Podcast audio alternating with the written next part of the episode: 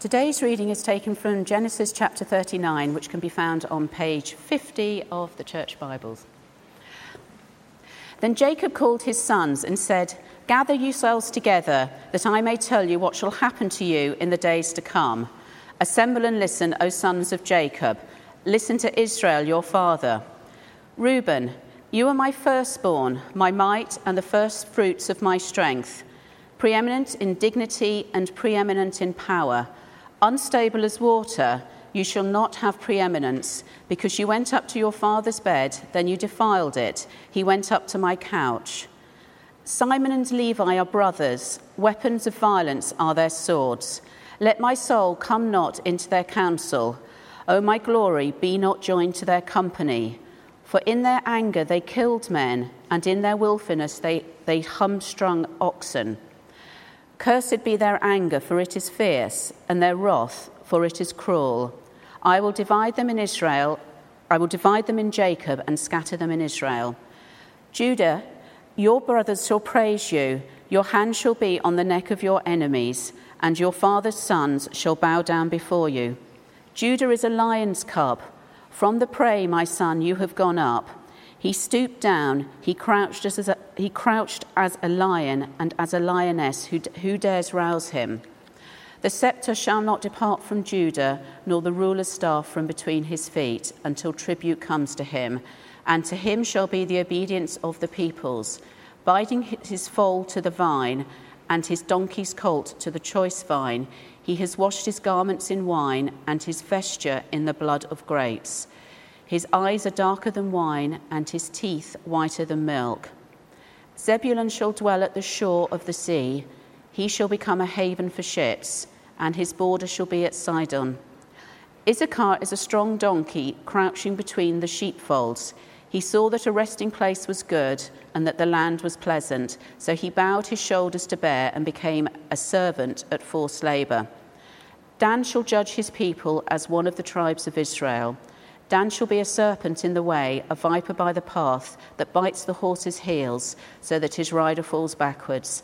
I wait for your salvation, O Lord. Raiders shall raid Gad, but he shall raid at their heels. Asher's food shall be rich, and he shall yield royal delicacies. Naphtali is a doe let loose that bears beautiful fawns. fawns. Joseph is a fruitful bough, a fruitful bough by a spring. His, arches, his branches run over the wall. The archers bitterly attacked him, shot at him, and harassed him severely. Yet his bow remained unmoved. His arms were made agile by the hands of the mighty one of Jacob. From there is the shepherd, the son of the stone of Israel. By the God of your father who will help you, by the Almighty who will bless you with blessings of heaven above blessings of the deep that crouches beneath, blessings of the breast and of the womb. The blessings of your Father are mighty beyond the blessings of my parents, up to the bounties of the everlasting hills. May they be on the head of Joseph and on the brow of him who was set apart from his brothers. Benjamin is a ravenous wolf, in the morning devouring the prey, and at evening dividing the spoil. All these are the twelve tribes of Israel. This is what their father said to them as he blessed them blessing each with a blessing suitable to him. Then he commanded them and said to them, I am to be gathered to my people. Bury me with my fathers in the cave that is in the field of Ephron the Hittite, in the cave that is in the field at Machpelah to the east of Mamre in the land of Canaan, which Abraham bought with the field from Ephron the Hittite to, purchase, to possess as a burying place. There they buried Abraham and Sarah his wife there they buried Isaac and Rebekah his wife, and there I buried Leah. The field and the cave that is in it were bought from the Hittites. When Jacob finished commanding his sons, he drew up his feet into the bed and breathed his last and was gathered to his people. Great. Good. Well, do keep that passage open and uh, we'll get into it. Now, the, this is the last in our series on Joseph. Hope you've enjoyed it. I have. I've learned loads. I love uh, teaching the Bible. I learn more than you do, probably. And uh, one of the things I'd like to do, if we've got a bit of time afterwards, is to take some questions on anything I say tonight or this, this morning. I'm used to preaching in the evening, this morning. And uh, if there's any questions from anything else that's gone on in the series, I'd love to take questions because questions get answers and that's how we learn. So it's a good thing to ask questions. Well, today's passage is, or text is a long one. We're actually looking at from chapters 46 through to 50 to the end. It's the last five chapters. And of course, we're not going to do them all in great depth and detail. But essentially, this is the story, of the finishing of Genesis. Exodus, the next book, starts off with the, the uh, Israelites um, in Egypt. And uh, it's the story of the Exodus as they leave Egypt. So, this is the story of how they get to Egypt and why they're in Egypt. Uh, Jacob uh, is brought with his 70 sons. There's a big explicit 70 sons because uh, God has brought them there in the midst of a famine and He's given them food and He's provided for them. And they're living in Goshen, which is this beautiful, it's leafy, it's described as a fat land. I like that word. It's, you know, it's comfortable, it's juicy, it's got everything you need. And it's protection in the midst of a famine. So they've got everything there. And yet, and yet, and yet, that's not the end of the story because they know that one day they're going to be going back to the land that they're really from. Have a look at chapter 46, verse 1. What Helen said earlier was really very, very helpful to what we're looking at in today's talk. Today's talk is very much about the promises of God.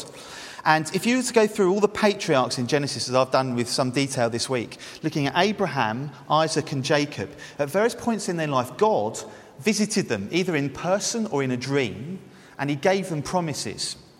And what we have here in chapter 46, verse 1, is the last promise God explicitly gives to the patriarchs. This is very important. Let me read it from verse 1 of chapter 46. So Israel, that's Jacob, took his journey with all that he had and came to Beersheba and offered sacrifices to the God of his father Isaac. And God spoke to Israel in visions of the night and said, Jacob, Jacob. And he said, Here am I. Then he said, I am God, the God of your father. Do not be afraid to go down to Egypt for there I'll make of you into a great nation. I myself will go down with you into Egypt, and I will also bring you up again, and Joseph's hand shall close your eyes. Now, the, the big point of this talk really is that God is a God of promises, as Helen was saying earlier. He makes promises to us through the gospel of Jesus, just as he made promises to the, the patriarchs, to Abraham, to Isaac, and to Jacob. And um, let me um, we can get the thing going. Go on, son. Oh, we've lost it. It's a bit slow. Apologies. Oh, I think I've lost it. Okay, don't worry. I'll, I'll, let me tell you about the, the promises uh, we've got in to Abraham, Isaac, and Jacob. Sorry, this isn't working at the moment. The, if you want to ch- uh, keep your finger in 46 and go back to Genesis 12, I'll just quickly show you them. Helen alluded to them earlier.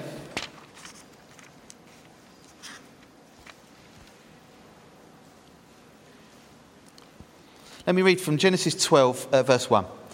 Now the Lord said to Abraham, this is Abraham, Go from your country and your kindred and your father's house to the land that I will show you, and I will make you uh, make of you a great nation, and I will bless you and make your name great, so that you will be a blessing. I will bless those who bless you, and him who dishonors you I will curse, and in you all the families of earth shall be blessed. Now, this sums up most of the promises that God makes to Abraham, Abraham, Isaac, and Jacob. Let me show you them. First of all, he's going to make them, him into a great nation. At this point, he hasn't got any kids. They say he's going to have loads of kids. Later on, God describes it as like dust on the earth, or like stars in the sky, or like sand on the seashore. So you'll, you'll have a great nation which will come from you. Secondly, he says, I will bless you and make your name great, bless you and curse those who dishonor you. So it seems that, that, and it will come through his offspring, as you'd see in other promises, that if you love and follow Abraham and, and particularly his offspring, then you'll be blessed by God. But if you, if you hate Abraham and particularly his offspring, if you're against him and his offspring, then you'll be the subject of God's curse. And that comes for fulfillment in the Lord Jesus, who is Abraham's offspring. And thirdly, all the families of the earth shall be blessed in you. At some stage in the future, through Abraham and particularly through his offspring, all kinds of people from every nation, tribe, and tongue, even English people, will be blessed through Abraham and through his offspring. And look over to, to verse 7 as well. Then the Lord appeared to Abraham and said, To your offspring I will give this land. And that's the other great promise. They'll have the land to live in. So it's the things that, that uh, uh, Helen said there. There'll be a great people, and it will be a blessing to all the people of the earth. There'll be a land, and there'll also be blessing. If you, if you love Abraham, if you follow his offspring, there'll be blessing. The only other promise that isn't in those promises is the one we've just read back in chapter 46 the promise that they'll go down to Egypt and that God will rescue them and bring them back to the land because that's part of God's promise. They'll have an everlasting land. So, those are the promises. Now, the important thing about the promises of God is that they're given by grace. They're promises. I promise to give you something isn't I promise to give you something if you give me something back. It's a promise by grace. And we'll be coming back to that later on. But my first point, and, and we want to think about while they're in Egypt, waiting to go back to the promised land, is what it's like to live in hope in a foreign land. Living in hope in a foreign land. I've switched our points around on the back of the sheet. You might be able to follow through on the sheets. I've switched the two points around, number one and number two. So, this first theme is living in hope in a promised land. When Jacob and his 70 sons, if you like, and grandsons, get to Egypt, Joseph has got a plan on exactly where he wants them to live in Egypt.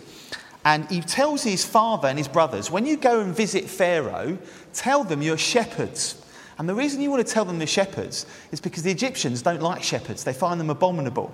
And that way you'll get a really good spot to live away from the Egyptians. Have a look at chapter 46 and verse 33. 46 33. Joseph, when Pharaoh calls you and says, What is your occupation? you shall say, Your servants have been keepers of livestock from our youth, even until now, both we and our fathers, in order that you may dwell in the land of Goshen. For every shepherd is an abomination to the Egyptians. So that's exactly what they do. They're going to Pharaoh. They say, Hi, Pharaoh, we'd like to live in your land if that's all right. Oh, and by the way, we're shepherds. Oh, okay, you shepherds. Well, why don't you live in Goshen, seeing as that where you are at the moment? nicely far away from us.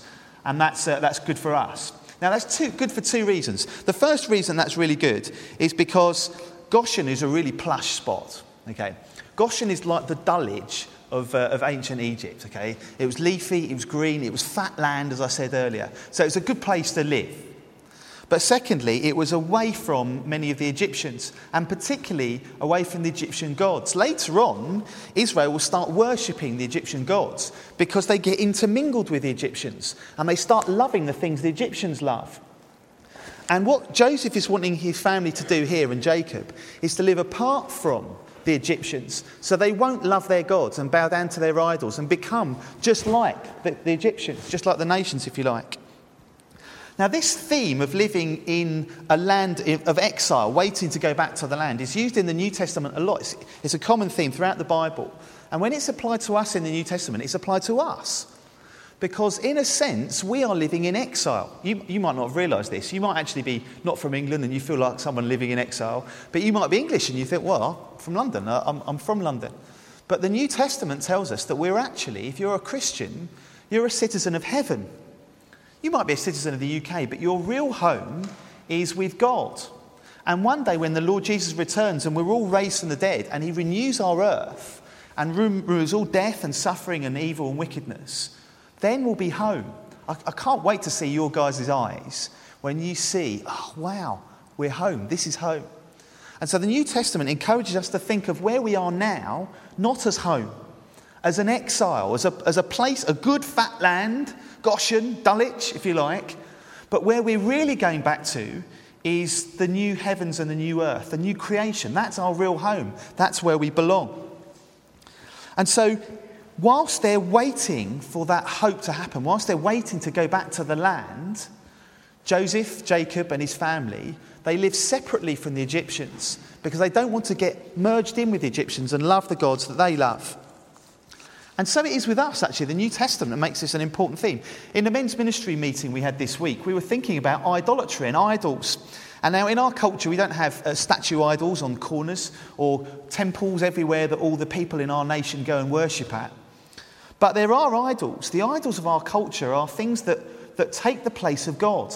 If you think of God as the number one thing in your life, if something else becomes more important than God and takes the place of God, that has become an idol a God above God.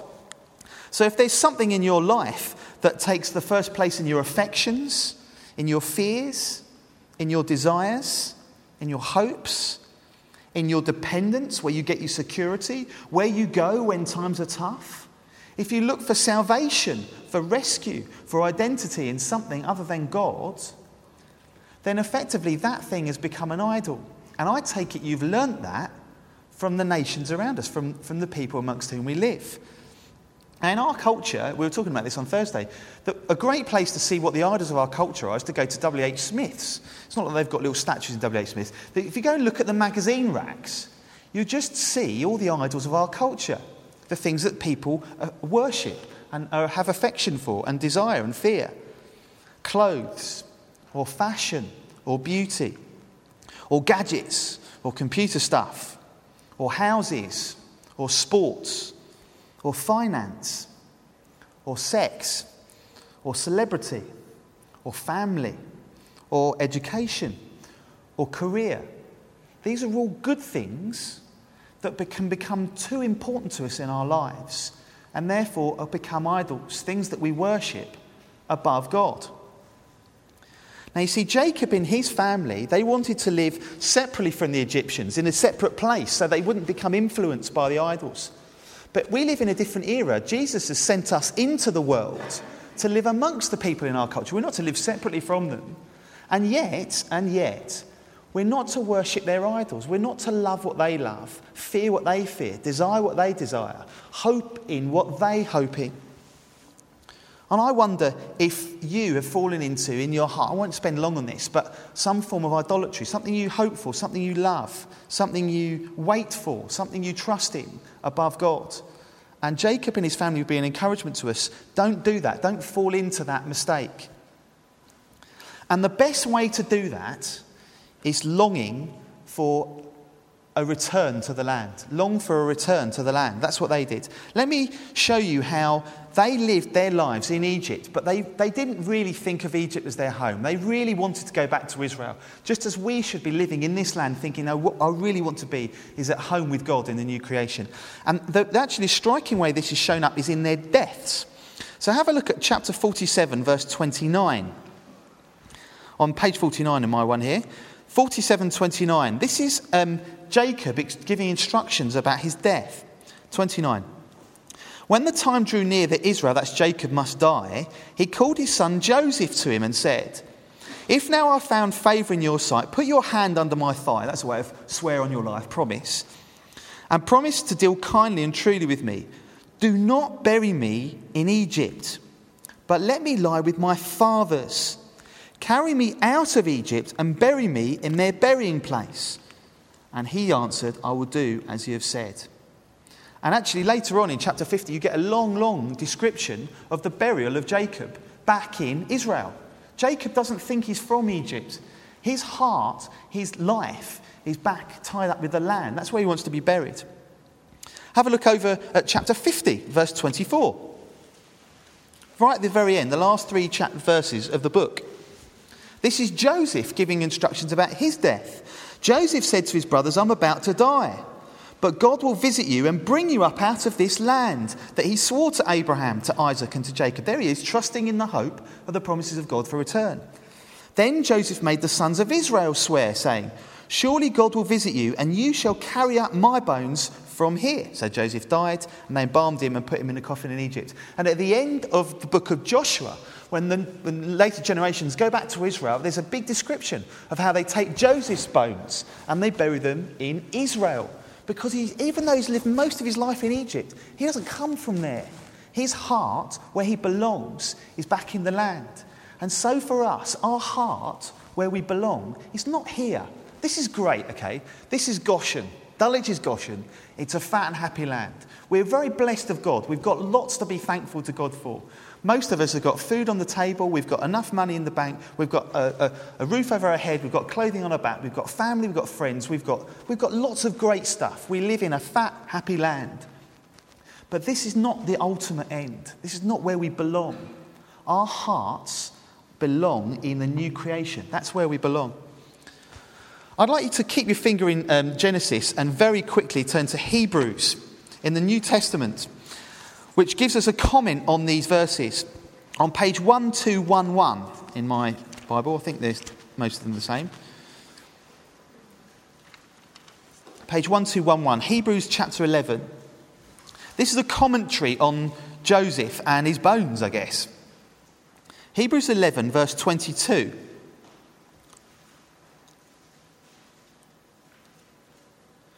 By faith, verse 22, Joseph, at the end of his life, made mention of the exodus of the Israelites and gave directions concerning his bones. Now, his direction concerning his bones was an act of faith. That means, in other words, he was trusting. Faith means to trust or to depend or to rely. Joseph was trusting in the promises of God. Now, why would he trust in the promises of God to want his bones buried in Israel? Why would you want your bones to be buried? What difference does it make once you're dead? Have a look back up at verse 13 of the same chapter. This is a commentary on all the patriarchs. These all died in faith, not having received the things promised, but having seen them and greeted them from afar, having acknowledged that they were strangers and exiles on the earth.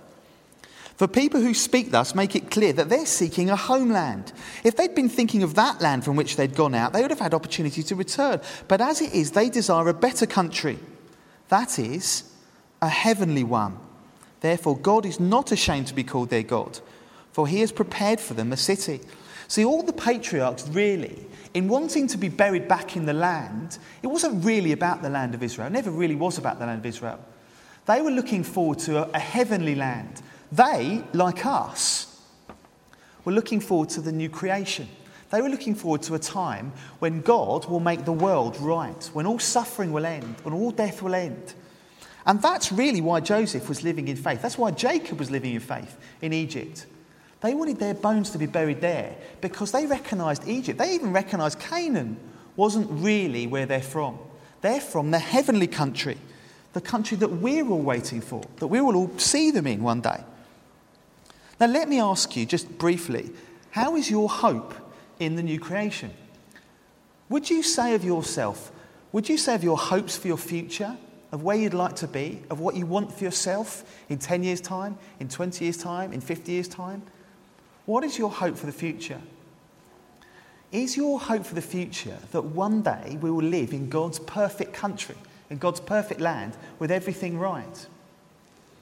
Or is your hope for the future something to do with work or career or exams or family or relationships?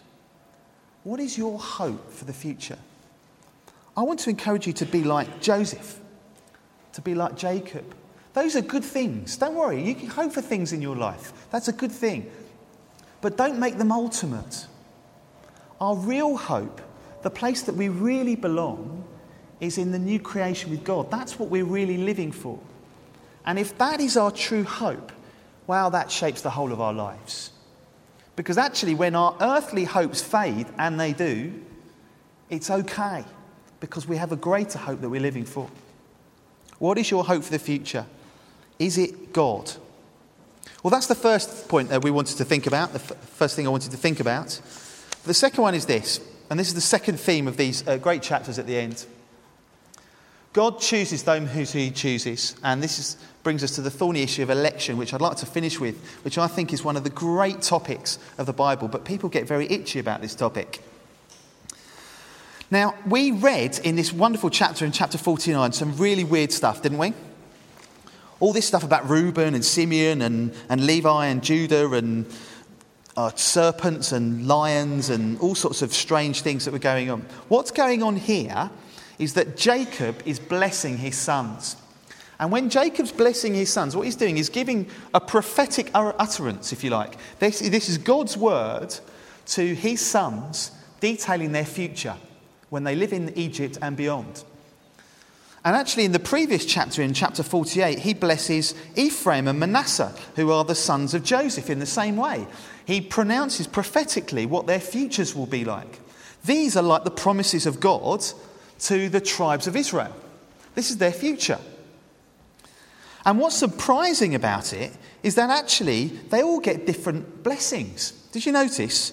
Reuben, well, you defiled my couch, so you don't get very much. You don't get preeminence. Simeon and Levi, well, you, you don't either. Well, and you get, you get some of them, like Zebulun in verse 13, he gets to live by the sea. Issachar, well, he's a donkey. Some of them don't get great things, but some of them do get some good things. The one who gets the greatest is Judah. Verse 8 Judah, your brothers shall praise you, your father's son shall bow down to you. Verse 10 The scepter shall not depart from Judah, nor the ruler's staff from beneath his feet. In other words, Judah will be the one that all the other tribes look to. He will be the king tribe, if you like. From Judah comes the kings, David, Solomon, etc. And from Judah comes the Lord Jesus, the King of kings and Lord of lords. So it's interesting, when God blesses the sons of Israel, some get more blessing than others. But that doesn't seem fair, does it? Why do some get more than others? And the reason for that is because blessing is all about grace. It's not about fair. It's not what you deserve, it's about what is given to you according to promises, according to grace. And this is one of the great themes of the book of Genesis. Throughout the whole book of Genesis, God has been a God who chose some people but not others. When generation after generation sinned, he picked one man, Abraham, and he said, I'm going to give you a promise. I'm going to bless you. Was it because Abraham was any better than anyone else? No. Does that seem fair? When Abraham had two sons, Ishmael and Isaac, Ishmael was the oldest, but God gave his promises to Isaac. Isaac was the one who got the blessings. Is that fair? Isaac himself had two sons, Jacob and Esau. They were twins. I mean, you couldn't put a piece of paper between them. They were, so, they were born exactly the same time, pretty much. In fact, Esau was the oldest. And yet, God said of Jacob, I will bless you. He gave his promises to Jacob, not to Esau. Is that fair? Does that seem fair? And we ask that question ourselves today. Why is it that God, who is powerful and good, blesses and saves some, like us, but not others, like my dad or my brother? Is that fair? Does that seem fair? And the answer is simply this it has to be unfair. It cannot be in any other way apart from being unfair. It must be unfair, for it is only given by a promise, by grace. And by definition, grace is unfair. It has to be unfair, otherwise, it's something that's deserved. Let me give you an illustration. Uh, two, two scenarios. Imagine um, two guys, um, um, Tarquin and Crispin, and they both work for the same company, and there's a managing director. And the managing director says, at the end of the year, if you hit your targets, then I'll give you your bonus at the end of the year. So Tarquin gets his head down, works really hard, hit, bangs through his target, and Crispin is a bit of a slacker. He doesn't hit his target. At the end of the year, the MD gives Tarquin his bonus and Crispin not his bonus. And that's fair. Now, the thing is, the MD's promise at the beginning of the year wasn't strictly a promise, it was a contract, it was a deal, it was a two way thing. If you achieve X, then I will give you X. Okay? So it was fair, it was wages, it was justice, it was a fair and right thing. Now imagine scenario two. The MD, same company, same two guys, and, and he gives the same promise actually um, if you hit your targets, then oh, you get a bonus. But year after year after year after year, none of them hit their targets. They just can't reach their targets. So one year, the MD says to Crispin, Crispin, I tell you what, at the end of this year, I'm going to give you a bonus. No strings attached, just like that Just going to give you a bonus. And at the end of that year, Tarquin has worked, he's, he's worked so hard, but again, he's just short of the target. And Crispin, not really worked that hard at all, actually, and he's a long way short of his target. And the MD gives Crispin the bonus. And Tarquin goes, What are you doing? That's not fair. I've worked much harder than him. I've done much better than him. And the MD says, Yeah, but what was the deal? The deal was if you hit your target, you get a bonus. Have you hit your target? No, you haven't. So it's completely fair. However, with Crispin, the reason he's received his bonus is because there was no strings attached, because it was completely unfair.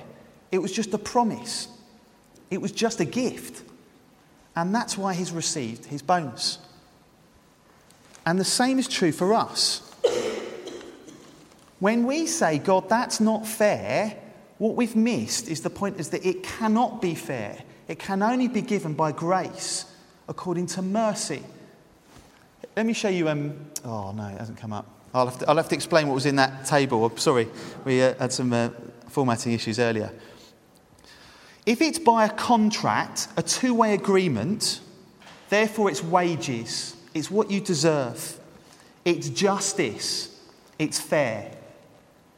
Now, the deal is if you live a perfect life, you will live in heaven forever.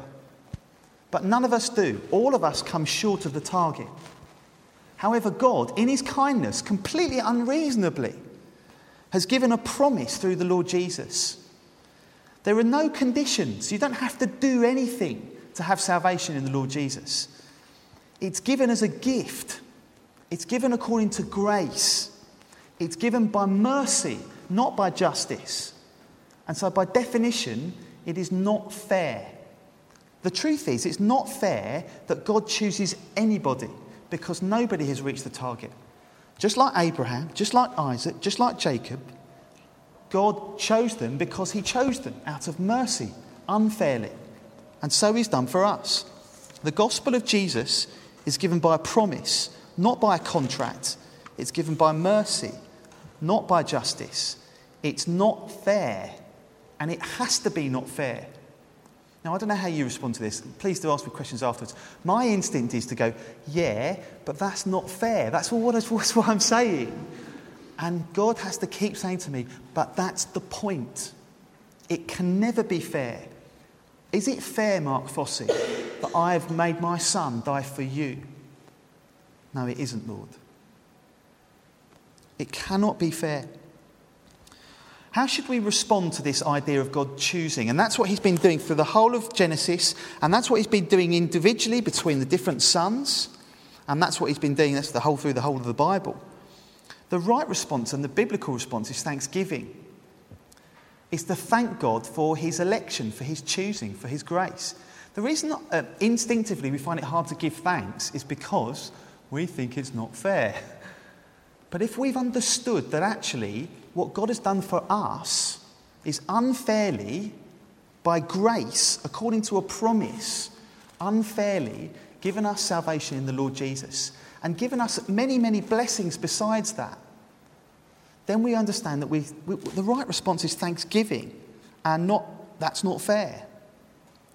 And to emphasize this, I want to just show you, to finish, the verse that actually Helen uh, had the um, eagles say earlier, which sums up the whole story of, of the whole of Genesis and, and the whole of Joseph's story. In chapter 50, verse 20, we could do this as a memory verse, but because of time, I think we won't. Chapter 50, verse 20. The brothers uh, uh, of Jacob's just died. The brothers are fearful that Joseph will, will, will, have reprisals against them for selling him into slavery when he was a boy. And Joseph says, Don't worry, boys. Don't worry, brothers. Verse 20. Well, verse 19. Do not fear. Am I, am I in the place of God? As for you, you meant evil against me, but God meant it for good, to bring about that many people should be kept alive as they are today. When people do sin, when we sin, when people sin against us, they mean evil. But God always means good. Ah, it's worth saying that again, isn't it?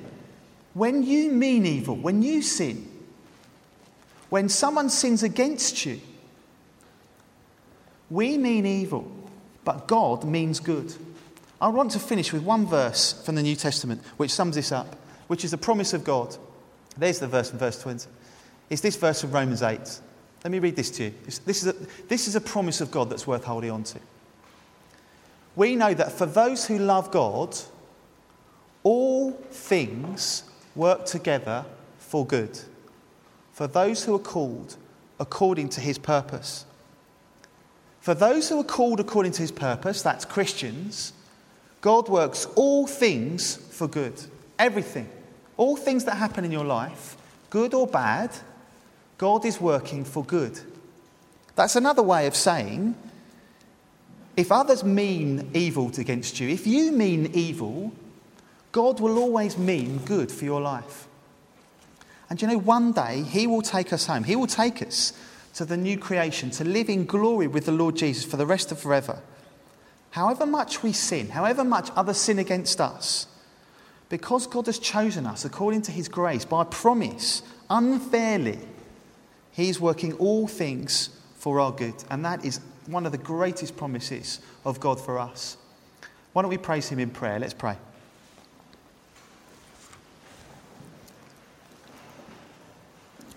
Lord Jesus, we want to thank you for your death for us by promise. We want to thank you for your salvation for us by grace and for your precious, precious, precious promises that you are working all things for our good and will bring us home.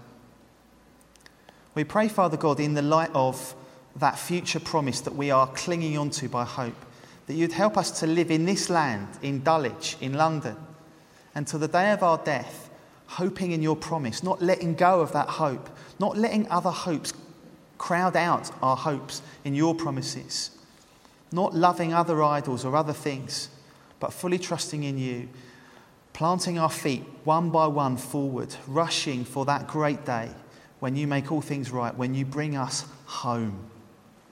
And we pray this with great joy and thanksgiving in our hearts. Amen.